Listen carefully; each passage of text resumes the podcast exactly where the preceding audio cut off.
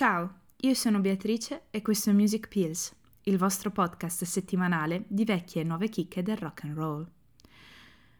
Oggi dovevamo per forza fare qualcosa che eh, integrasse anche Sanremo. È la settimana di Sanremo, quindi perché Sanremo è Sanremo. e, però volevo dedicare un po' di parole all'artista a cui è dedicato il premio della critica sanremese. Infatti oggi non parliamo di una canzone, anzi oggi io spero di parlare anche gran poco, perché oggi vorrei ascoltare insieme a voi Mia Martini. E ora, sigla.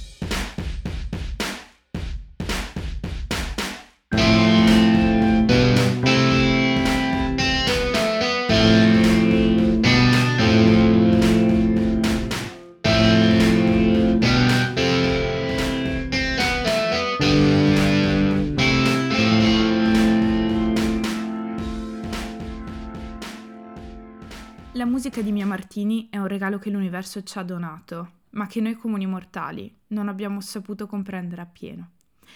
In questa puntata di Music Pills, come ho già detto, vorrei che fosse la musica a parlare, piuttosto che io.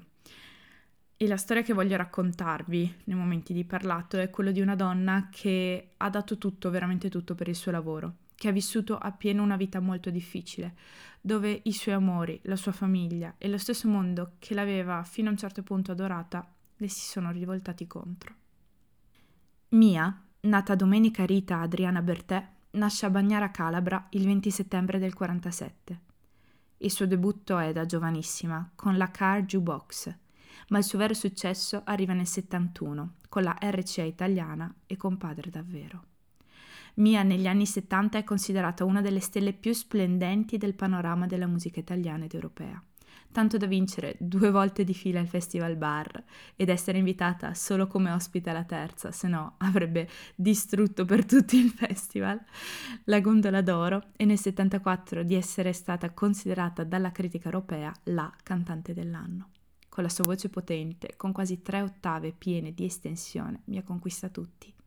Collabora con Amedeo Minghi, Mango, Cocciante, Lauzi e con Charles Aznavour, con cui lavora ad una serie di spettacoli, tra cui il più importante, all'Olimpiadi Parigi. Alla fine degli anni 70 Mia incontra anche quello che doveva essere l'amore della sua vita, Ivano Fossati. La storia tra i due è estremamente tormentata. Con lui, come ricorda Mimì in un'intervista a Noi Donne, geloso di lei, ma non come donna, quanto come cantante e tanto da farla rifiutare il recital con Aznavour alla Royal Albert Hall e di non farla incidere un disco con l'amato Pino Daniele. Nell'82 finalmente partecipa a Sanremo, con uno dei brani più strazianti ma belli nel panorama della musica italiana. E non finisce mica il cielo. Una canzone che parla della fine di una relazione, nel momento in cui tutti ci ripetiamo che in realtà non è successo niente, che è solo una persona quella che abbiamo perso, niente più. E noi stessi non crediamo alle parole che ci diciamo, perché il dolore è così grande che sembra smembrarci in due. E così fa la sua voce. Ci smembra da dentro, senza che ce ne rendiamo conto, senza neanche darci il tempo di reagire.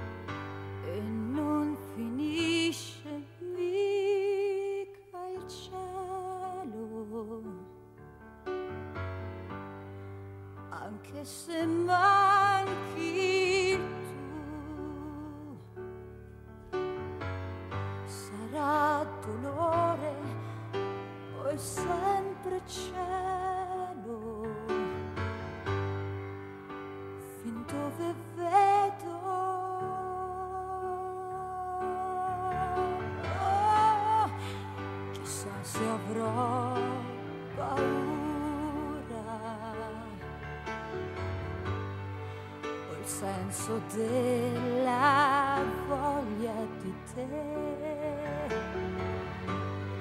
Se avrò una faccia pallida e sicura, non ci sarà chi rida di me. Se cercherò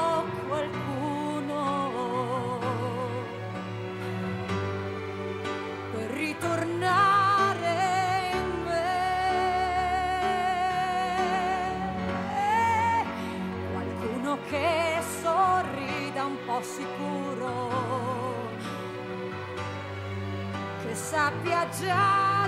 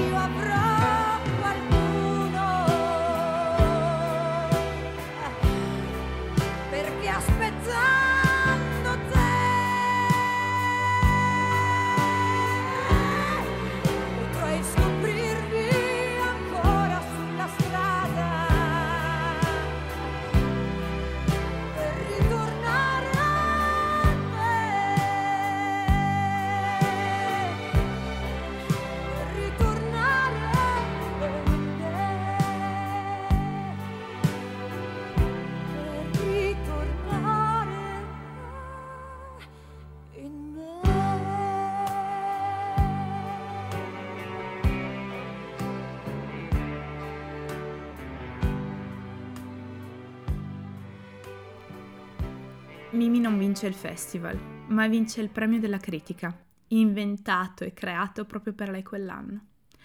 Da lì però la sua vita prende una piega assurda. Per tutta la sua carriera c'era sempre stato qualcuno che vociferava che lei portasse sfortuna, ma Mini se n'era sempre fregata. All'inizio degli anni Ottanta la situazione però da questo punto di vista degenerò.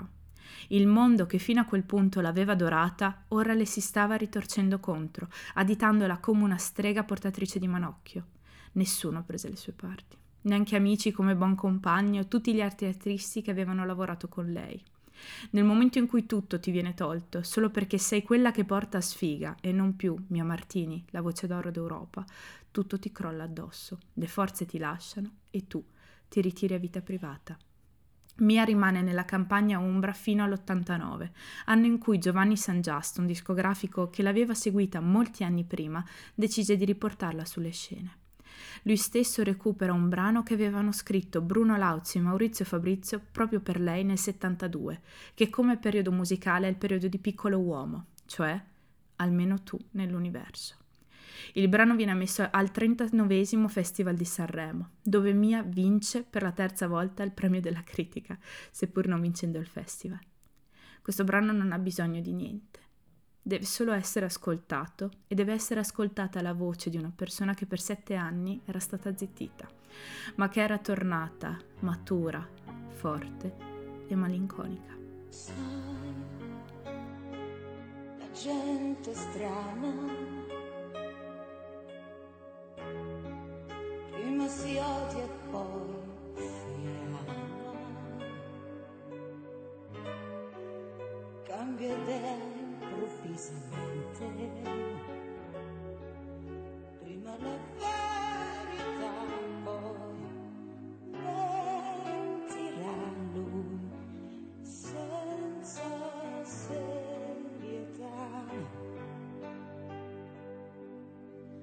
Come fosse niente, sai, la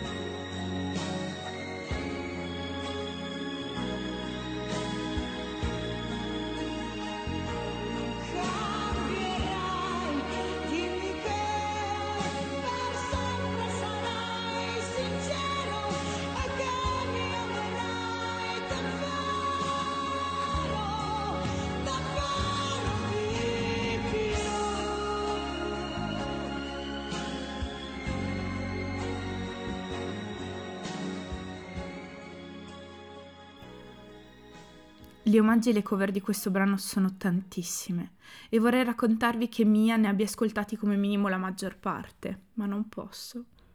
Dopo la sua morte nell'85, in tanti ne fecero una cover. Damina nello stesso anno, perché è amica della cantante, Adelisa nel 2003 e Tiziano Ferro nel 2020.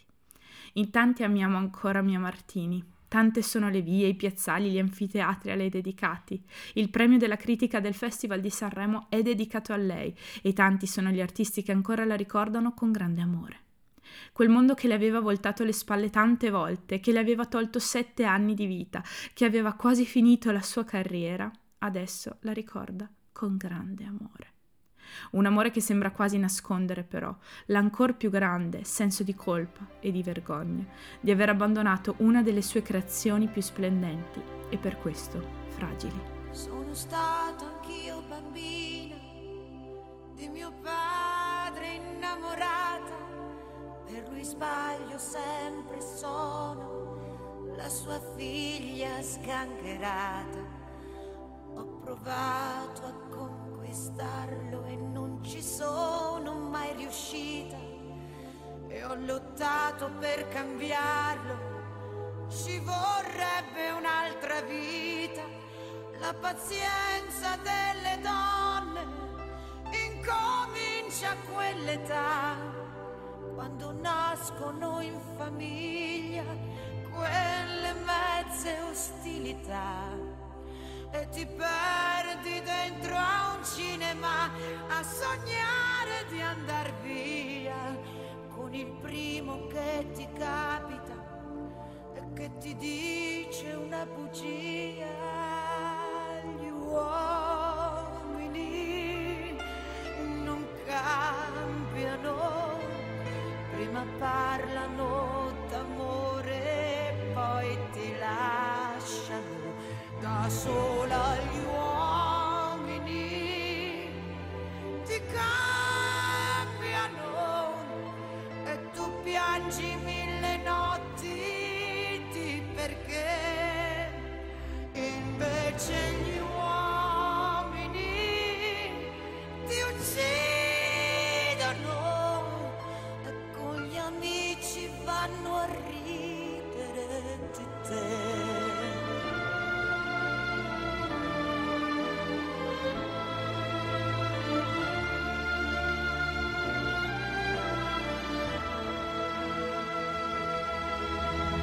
anch'io la prima volta, stretta a un angolo e sconfitta.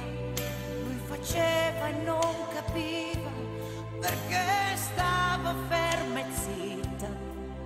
Ma ho scoperto con il tempo e diventando un po' più dura che se l'uomo in gruppo è più cattivo, quando è solo ha più paura.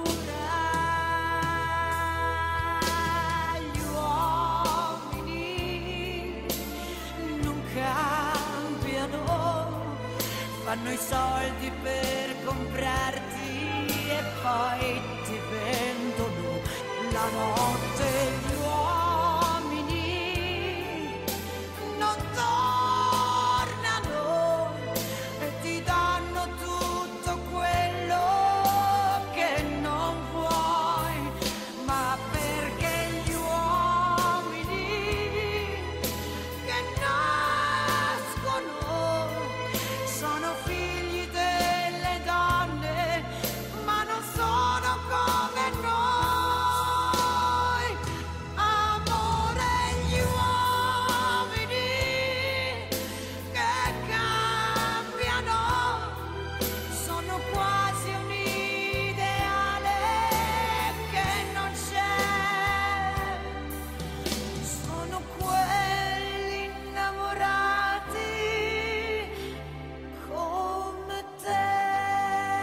io non so come chiudere questa puntata. Questa storia mi è stata raccontata così tante volte ed ogni volta veniva sempre cambiato qualcosa. Il cattivo diventava buono, il buono cattivo. Io non ho detto questo, è stato lui a dire quello. Credo senza cattiveria che la colpa però sia stata di tutti e che la colpa sia di tutte le persone che hanno creduto alle dicerie, perché forse era più semplice farlo che combattere per la verità. Che la colpa sia di tutti quelli che sono stati in silenzio e che non abbiano voluto aiutarla, impauriti forse anche dall'essere ostracizzati, anche loro, da questo mondo. Sebbene sia una storia estremamente conosciuta quella di Mia Martini, bisognerebbe parlarne più spesso, soprattutto sotto Sanremo, per ricordare anche a noi più giovani questa storia e per evitare che succeda di nuovo, che un altro artista venga incolpato ingiustamente di cose e per questo venga ostracizzato da un mondo che è già difficile di per sé. Io la chiudo così, ragazzi. Non so, ci vorrebbero milioni di puntate per raccontare tutta la storia, tutta la bravura, tutti i brani di Mia. Mi sono sentita di fare questo a Sanremo perché ogni volta che guardo Sanremo mi viene in mente lei. Ogni volta che sento il premio della critica Mia Martini mi viene in mente lei. Noi ci vediamo venerdì prossimo, amici. Buona giornata.